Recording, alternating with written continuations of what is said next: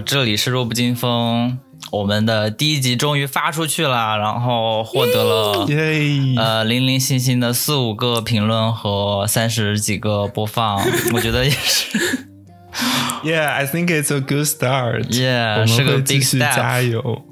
对，然后其实从上一期录到我们今天聊，已经过了两个多月了吧？我记得上一期是七月底录的，对，也录了蛮久了。对，嗯，行，今天已经日期来到了十月一号，我现在在匹兹堡，然后 Kevin 应该在纽约。对，我在纽约。对，然后杰里从国内回到了法国。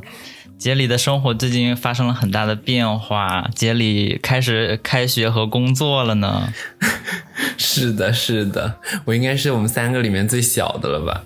所以这算是你学生时代最后一个暑假吗？嗯，对，已经结束了。是的，是完美收官。OK，但是我暑假也没有干什么，暑假也一直一直在实习。呃，从我五月底回去，然后在家待了一周之后，就一直在实习。实习到八月底，在家待了两周，又立马回到法国来了。所以就就是最后的时候，我妈还抱着我哭，是说我因为我没有在国内待，没有在家里待很长时间，然后我疫情两年也没有回国，所以总共零零散散在家才待了一个月吧。我妈那个时候可难过了，就抓着我暴哭一顿。哎，我先问一下哈，就是你们心目中理想的待在家里的时间是多长？就我先说。嗯，我感觉我本科的时候寒暑假回家，我心中觉得最合适的时间是两个星期，因为待太长和待太短，就是 待太短的话，你自己也会想家，然后你父母也很想你，然后你们相处的时间总是不够；待太长的话呢，就又又互相都看厌了，对，就开始骂你怎么早上睡那么晚还不起床。待久了真的开始烦了，我跟我妈就是第二天就开始烦了，但是呢又不在一起呢又非常想，真的，她第二天就开始数落我这个数落我那个，所以我其实都不太好意思，就是把我的在在外面的近况告诉她，因为告诉她之后，她又觉得我这个地方做的不太好，那地方做的不太好，就是你既想跟你的家人分享你生活中的方方面面，但是你又害怕他们因为你的生活方式指责你。是。对，但是我觉得也挺正常的呀，因为就是我是我原来是很想分享，然后主要是我在他们身边，然后他们什么东西呢，他们都觉得自己是能触手可及的，能够帮到的吧。但是现在就是在大老远了，我觉感觉我妈心里可能觉得，哎，现在唯一能做的也就提提建议了。所以每次，哎，我一旦说什么，比如说我吐槽工作上事情，其实也没有想说非得从他那得到一些什么的建议、意见什么的，但我妈还是会说一。些什么，主要就是可能是想对，就是帮帮忙那种。所以你不想从他们那边听到一些建议的原因，是你觉得他们的建议不适用于你，或者觉得很烦，是老一套的思维吗？还是他们会怎么提建议啊？你只是单纯的不想听。你知道，就是有时候心情。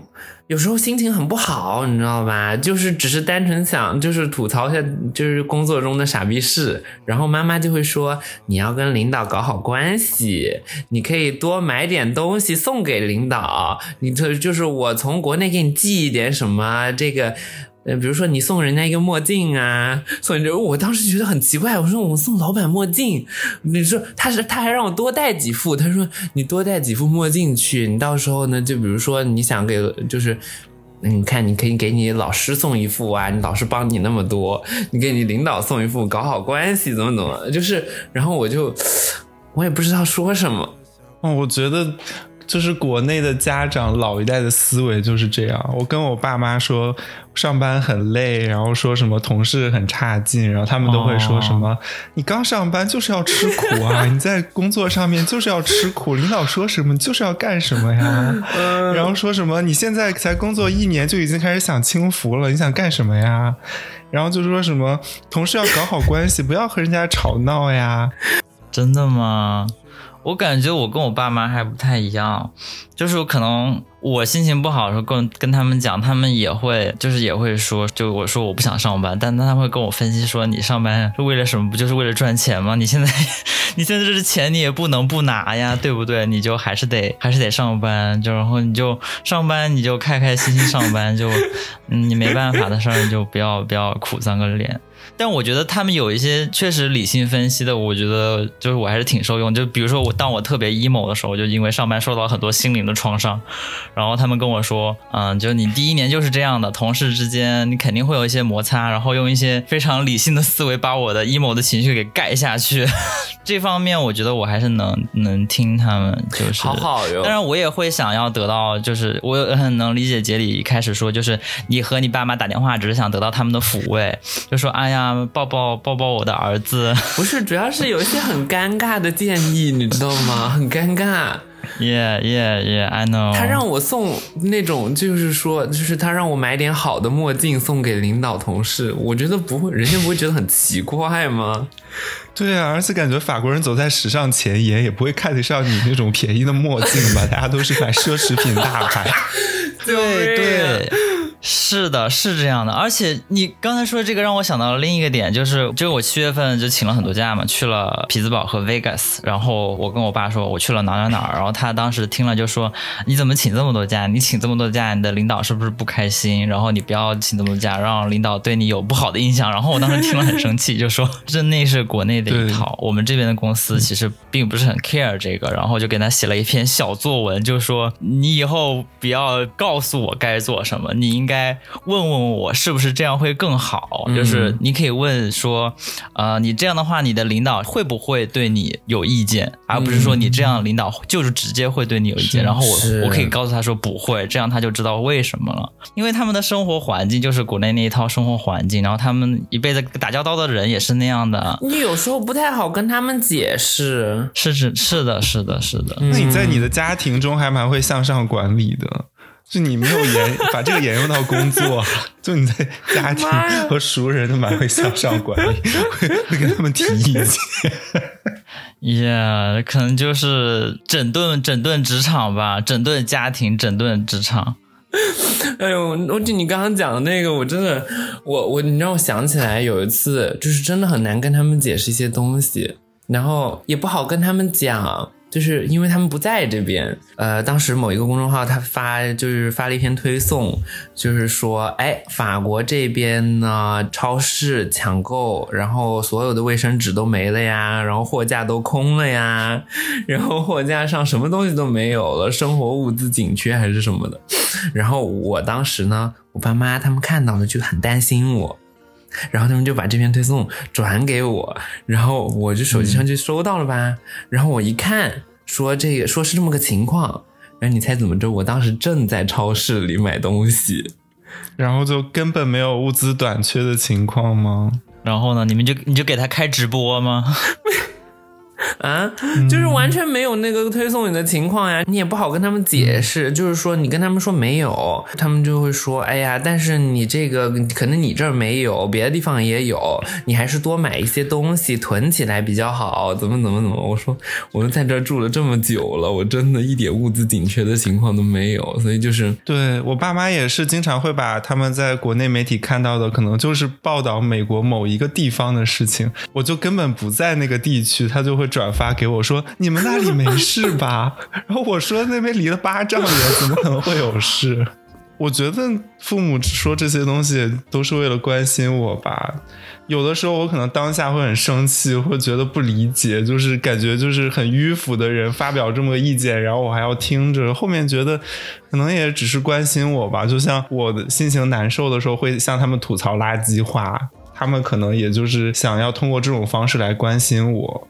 虽然也没有起到什么实质的作用，对，你就回过味来之后就意识到，就是那个情绪或者那个意向是有传达到的。哦，这一点我很能 relate。就是我跟我就比如说我妈，我跟我妈打电话，她关心我的方式就是在我们挂电话的时候，永远都叮嘱我五分钟。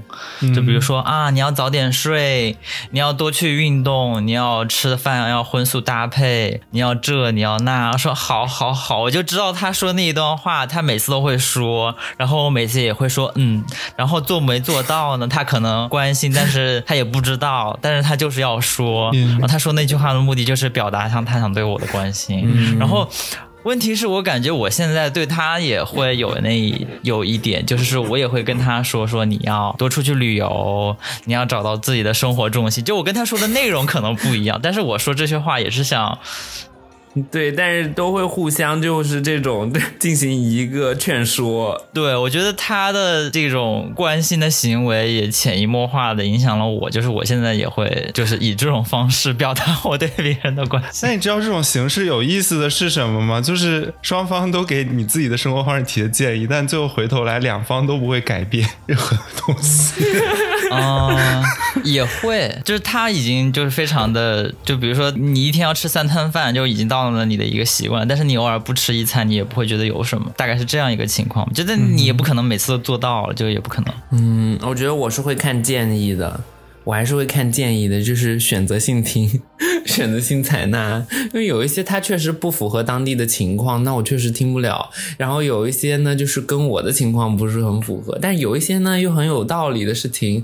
然后比如说我择校啊，还有一些以后打算啊什么的，他每次说什么，哎呀，我尊重你的选择。然后妈妈跟你说，妈妈是这个想法，嗯，然后怎么怎么，然后我听下来觉得蛮有道理的，我我也会听，就是就是这种这种东西，就是选。择性的听，因为确实鞭长莫及。你像距离这么远，对啊，他也不能说是哎，通过什么，比如说每天啊，就是给你带点好吃的呀，身体力行的关心一下呀，或者什么，我也没办法做到这个，所以互相都只能通过言语上面的这种这种这种关心吧。嗯。我感觉我妈妈就是她不会听我的任何建议，反过来我也不会听她的任何东西。就之前她很沉迷就是打麻将，后面就告诉她你就是不要总是打很多麻将。我就跟她说，但还是继续打，就打的变本加厉。然后就说 OK，那我也不听你的。就随便，但是我们我们两边就是互相提建议，只是为了展示我们关心彼此而已。但是大家也都不会听，反正感觉也是遗传下来的犟。那你那你会接着讲吗？你会就是他不听的话，你会你也会跟他讲？哦，我不会，我就如果不听的话，讲一次我就立马停止。在我的观念里面，很多大人已经活到可能四五十岁、五六十岁了，他们一些行为模式和思维都已经完全固定了。再劝说去改变什么，真的很难，然后自己头也会很痛，所以我就单纯的不会讲。天哪，这真的很好呀！就是讲一遍，然后然后就不会，如果不听的话就不会再讲了。就是其实有的时候是听进去了的，只是哎，我讲一个特别特别有意思的事情。我们家里面的，妈去年不是得那个声道癌嘛，就是在声带上面有癌症这样，然后当时那个癌只长到了声带的侧面，就是一小块地方，然后他们去北京看完医院之后，那个医生就说，我们现在可以做手术把声带一小部分切掉，然后就 OK 了，因为在声带上面也不会怎么扩散。然后呢，缺点就是。啊，说话可能要需要锻炼，因为声带掉了一部分。他呢，就是不想不能说话，然后他就说我不要做手术。他有一个朋友给他推荐了一个什么辽宁的老中医，在一个深山老林里面开了一个疗养院，说那边的中医可以治好癌症。然后他们就压根没有告诉我这个事情。当我知道的时候，他们已经在那个疗养院里面开始就是做中医了。啊，然后他们就告诉我什么这个东西很立竿见影，然后每天拿那个中药敷在脖子上，然后第二天就说话声音也好了，然后什么脖子也不肿了，怎么样？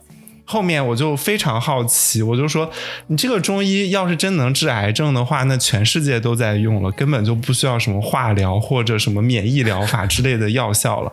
但是好神奇哟！对啊，然后后面我就非常好奇，就是他们怎么做到的。我就去问了一个我学中医的朋友，然后他们说他们只是外敷，只是用了一个什么叫硼砂之类的东西，啊，对，是硼砂，硼砂敷在身体的任何部位，那个地方就可以消肿，因为它是属于那种吸水然后去肿的，所以它只是治标不治本。对他感觉变好只是因为消肿了。然后我当时就非常生气，我说，而且那个钱真的是天价，很不菲的。然后就直接告诉他们说，你要在我这儿经常治就能治好。我就觉得非常不理解，我就当时我打了很多的电话，我就说这个中医根本不可以把你的癌症治好，你现在就是完全在拖延你的病情，然后他们就是不听，他们就是说，哎呀，我们相信这个中医，然后又让那个医生可能买了可能几万、十几万的中药给他们喝吧，然后这个病情就大概拖了半年的样子，也没有治好。他们最后有去就是西医那边做手术吗？最后是他们吃中药，就是病情越来越恶化，我爸感觉越来越难受了，他们才跑过去哦，那个西医。但是检查完了之后，发现就是你现在要切，就是整个一整根都要切掉，就已经扩散了很多了。好遗憾啊！从这件事情，我就觉得有的人就是他们想法就已经这样了，真的很难劝出来，然后也会搞得自己不开心。所以后面我就是觉得，既然我也没有办法改变这个现状，我不如让自己开心一点。可能有一段时期，我就完全不跟他们讲话，也不想听他们说这些事情，因为我我也没有办法改变。啊，so sorry for you。希望你的爸爸身体赶快好起来。有点有点遗憾，对我现在能理解，就啊，确实每个人的家庭背景和环境真的差别蛮大的，然后对自己的影响，因为我是那种就是你不听我会一直说一直劝的那种。哎，那有用吗？就是你爸妈会会有用，还有用的吗？那你家的相处模式可能是这样的。对，所以他们对我的反馈也造成了我的行为模式的变化。就我举个例子，就是他们一开始就是没有每年体检和去做洁牙的习惯。然后就是我上大学之后，我知道这个东西每年做之后，我就跟他们反复灌输了很多很多遍，就说你们一定要每年去做体检，每年做洁牙，然后两年做一次什么胃肠镜，巴拉巴拉巴拉巴拉。然后如果他们不做的话，我会直接给他们在淘宝买，然后把东西发给他们，说你你这个点你去做做做做做啊，这买都买了，你你赶快去。对对对对，你就你就直接去做就行了，我都给你帮你定好了。嗯，然后他们也没办法，他们就真的会去做。一两轮下来之后，他们也开始养成了一个习惯，就对对，所以我真的就会一直跟他们讲说，你这个不行，你要干嘛干嘛干嘛，然后他们就会干嘛干嘛干嘛。那可能每家的相处模式不太一样，我家就是不太一样，我家就是需要哄，就是要我软下来，尤其是声音要软下来。我原来脾气很暴的，然后 他们脾气也很暴，然后我们就会在饭桌上，每次就会有饭桌会谈，然后我们三个人就在那里就着一个事情争论不休。还不是那种生活问题，就比如说是那种逻辑问题，然后那种社会问题，什么这个那的，就喜欢在饭桌上聊这种七七八八的东西。就是当时那脾气是那么暴嘛，然后现在呢，慢慢的呢也摸到了一点跟他们相处的门道，就是平常劝说呀或者是怎么的时候，就是声音放下来哄一哄。就是会说，哎呀，爸爸你就让一下嘛，哦，好不啦？就是那种撒娇，很管用。我妈也是，就我跟我爸、我妈都是撒娇那种人。就就我是那种撒娇那种人，跟他们一撒娇就比一般都很管用。然后发现，在进行一些事情，就是跟他们讲一些道理的时候，也可以用上这个。那真的还挺好的。我不听你们说，我还觉得就是可能大家爸爸妈妈都这样。每家每家就是真的不太一样了。哦，还真的，确实我好像没有怎么跟我爸爸妈妈哄过，他们也没有怎么哄过我。不，就是哄的方式很多种。哄的方式呢？我这种是也是哄，但是你你那种也可以是哄，就是通过就是我给你们买好了，然后就是哄着你们去，然后怎么怎么怎么这种。耶，这是我的方式，但是我最近反而发现我妈她越来越需要我哄，而且她是那种直接跟我提出要求，就是我会跟她说理，说哎呀你看这个好，那个好好在哪儿，然后她就说哎呀你就哄一哄我嘛，然后我就有点懵逼啊，要。哄吗？我就开始 fine，但是就确实就是他感觉也是有这方面的需求，但是我爸可能就比较偏理性那种，就是我得跟他摆道理说一句，说哎这个真的好，然后他就嗯听。男的可能不太不太愿意，就是情感表达上面你会比较，但是可能也有，但是就我之前就确实没发现他们作为父母也有这种被哄的需要吧，就是。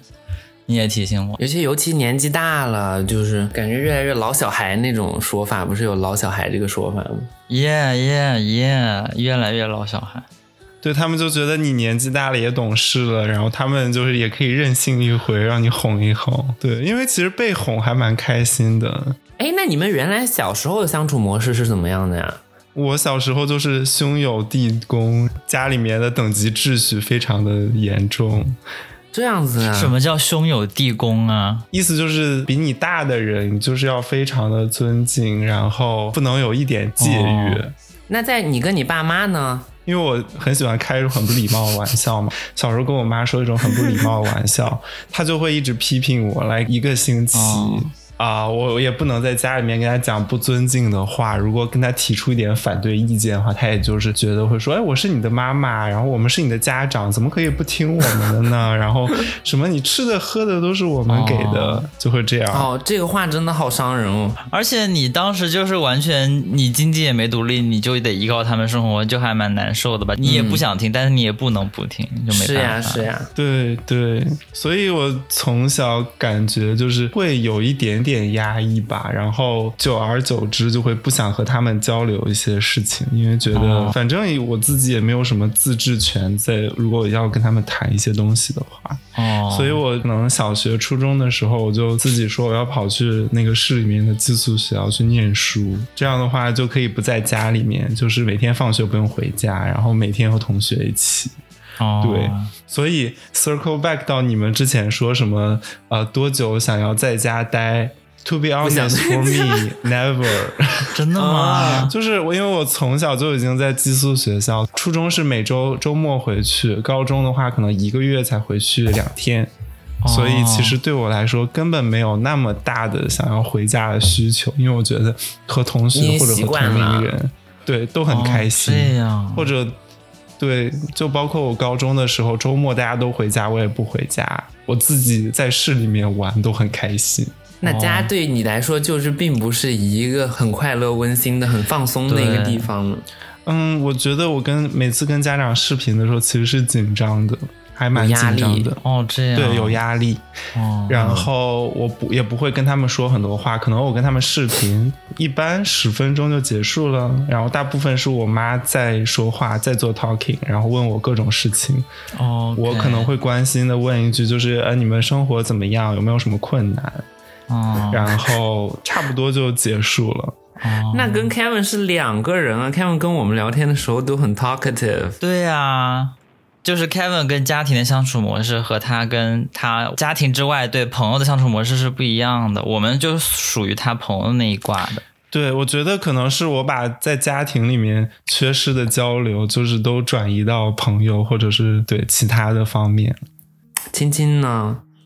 我现在回忆起来，其实我爸妈从小对我的家教也算比较严的。他们会要求我就是几点几点前要回家。就我很多朋友，他们就可以在外面过夜，他们去轰趴馆，他们就可以在那睡在那儿，但我就不行，我得回家，得给我爸妈打电话，不然的话他们就会主动打电话给我。但是我现在回想起来，还是有很多反抗的部分。就比如说我跟我爸打过好几次架，就 literally 打起来的那种。什么？真的吗？我有跟我爸妈吵过很多很多次，然后也打过几次吧，扭扭打在一起，然后互相放狠话那种，拳脚相向的那种吗？对对，就是在打。Oh my god！就是会在床上，就是两个人啊撕在一起，然后我妈过来把我们两个分开的那种。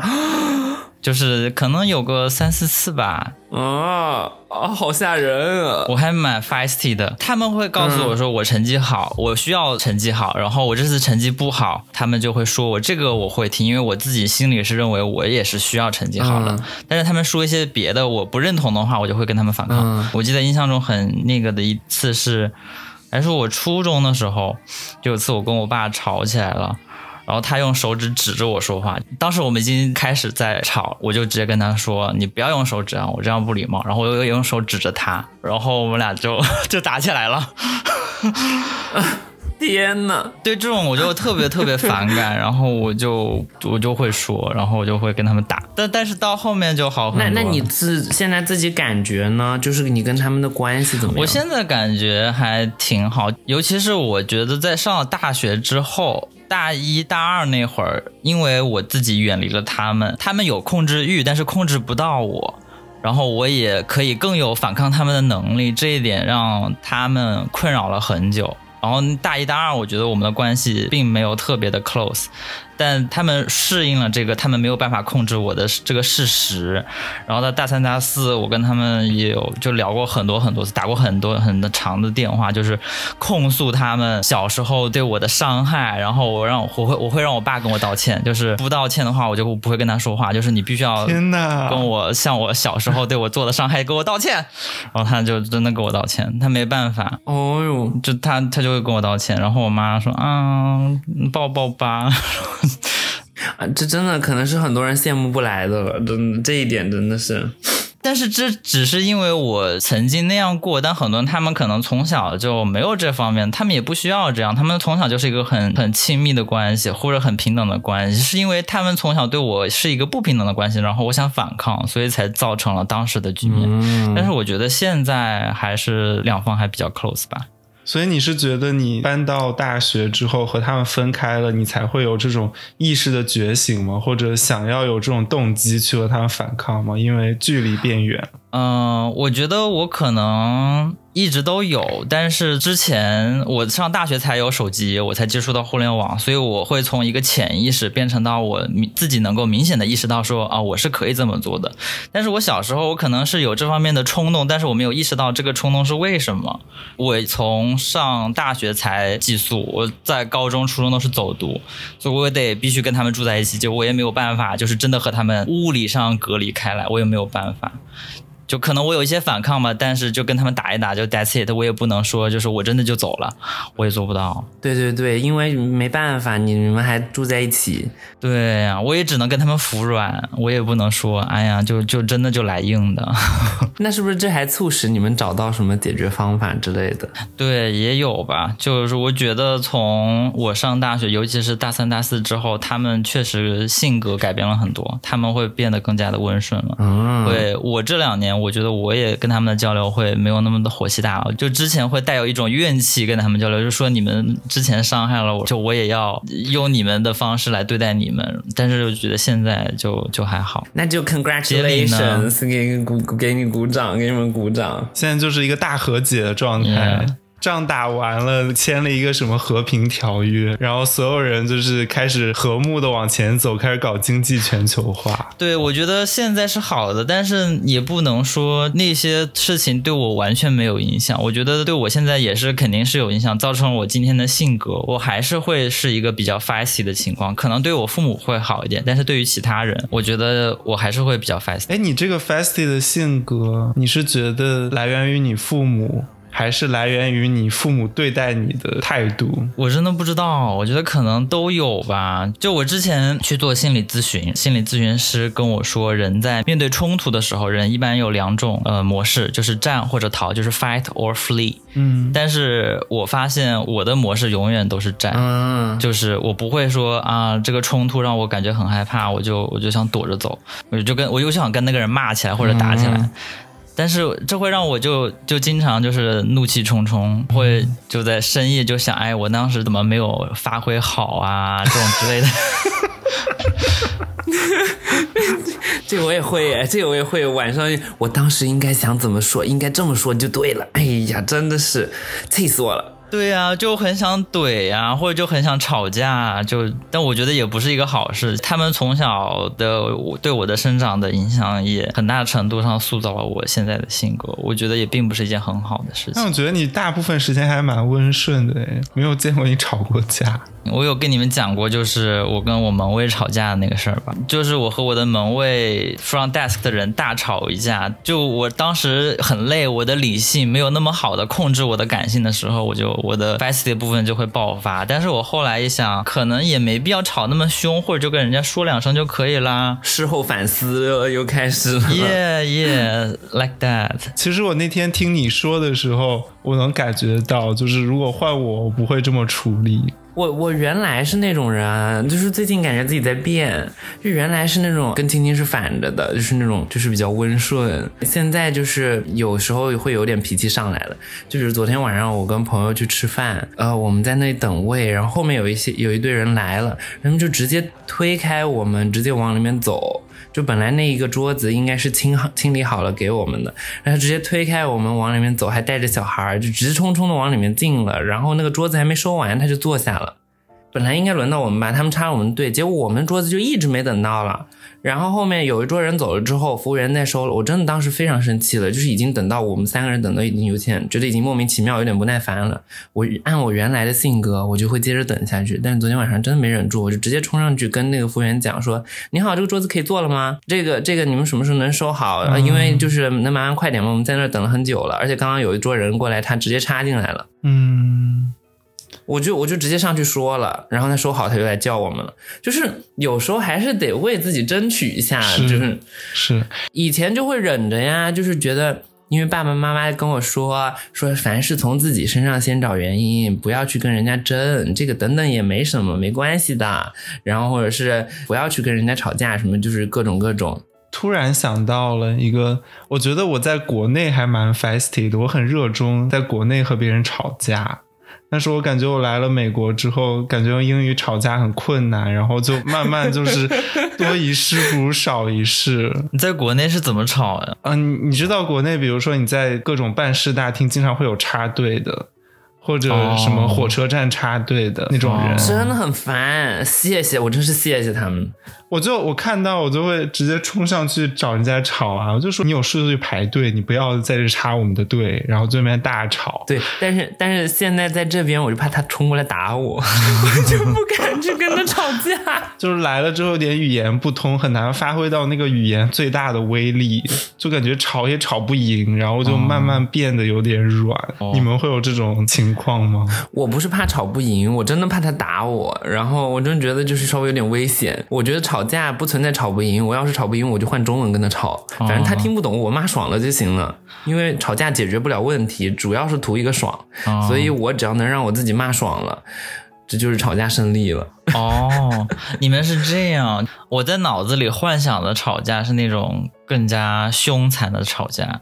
就我在小红书上看到过那种说什么在街上被种族歧视之后，然后跟那个人大吵一架。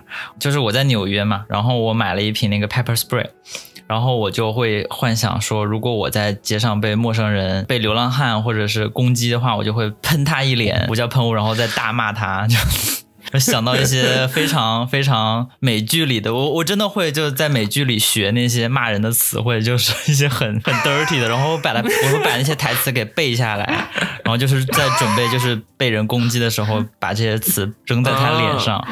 对，那你还蛮勇敢的。我我一直都是脑袋里想想血腥暴力的场景，解自出自己一口恶气，然后但是永远不会付诸实际行动，就不没那个胆子。我就是时刻准备着。我在美国也有遇到那种 racist，但我都没有很敢跟他们吵，我就可能就是瞪他们一眼，或者很快就走开了。嗯，而且我个子小小的，身材也瘦瘦的，我就怕他们冲过来就给我暴揍一顿，那我不去了多的，我真是。我总会觉得我。这也不是一个很好的事情，就是总会觉得我是在提防着，就是一些事情，搞得我自己也很紧张。就比如说我在深夜回家的时候，我总是会想说，会不会有神经病上来碰我？就比如说我一个人走路，我就会自己装疯卖傻，我又会在街上什么唱歌呀，然后或或者走的歪歪扭扭啊，就别人以为我是个神经病，然后别人也不敢来碰我。天哪，好有趣的一个人儿，可以大庭广众发疯，我也想大庭广众发疯。对，但是熟人就会感觉这个人是不是就是不太正常？就比如说我有我有另外一个人跟我一起，就是在地铁站里，然后我们遇到了一个流浪汉，然后我身边的朋友们他们通常的做法就是盯那个流浪汉一眼，然后就离得远一点，然后就赶快走。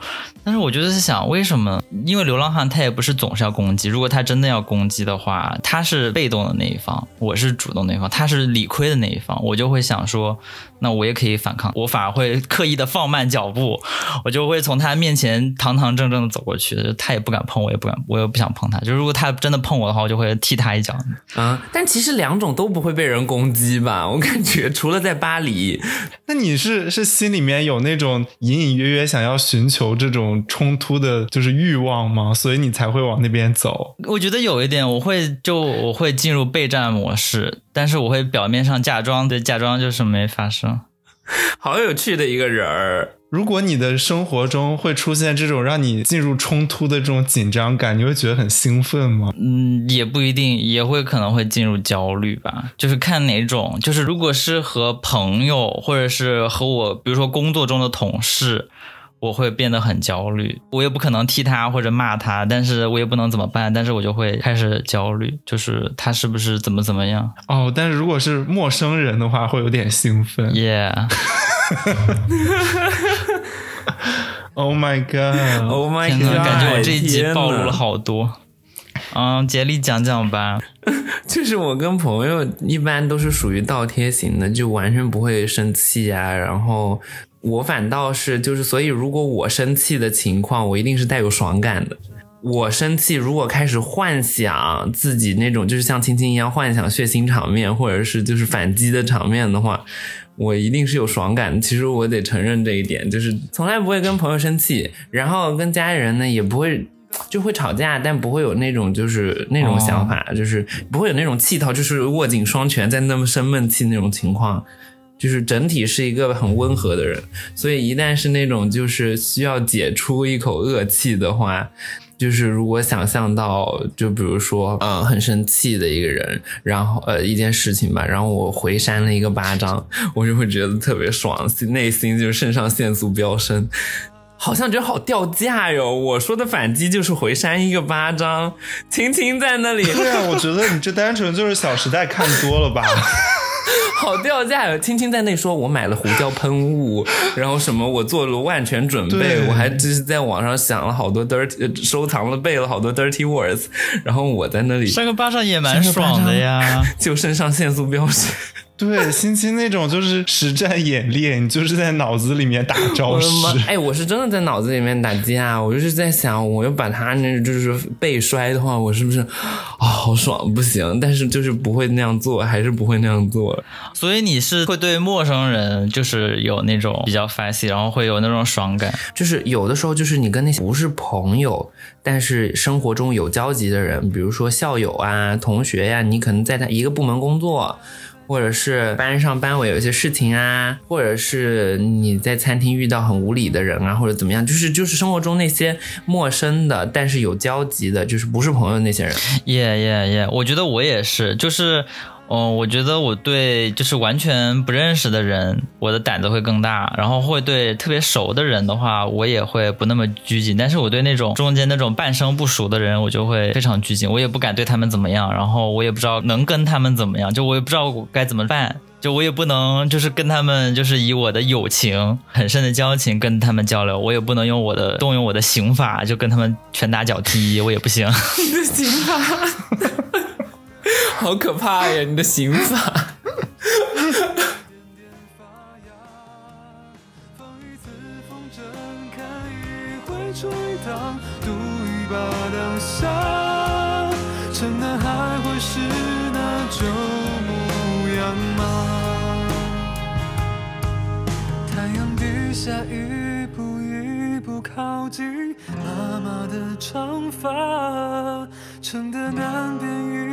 一天一天长出嫩绿的枝芽，想念穿过四季，漫过城墙，开出一朵花。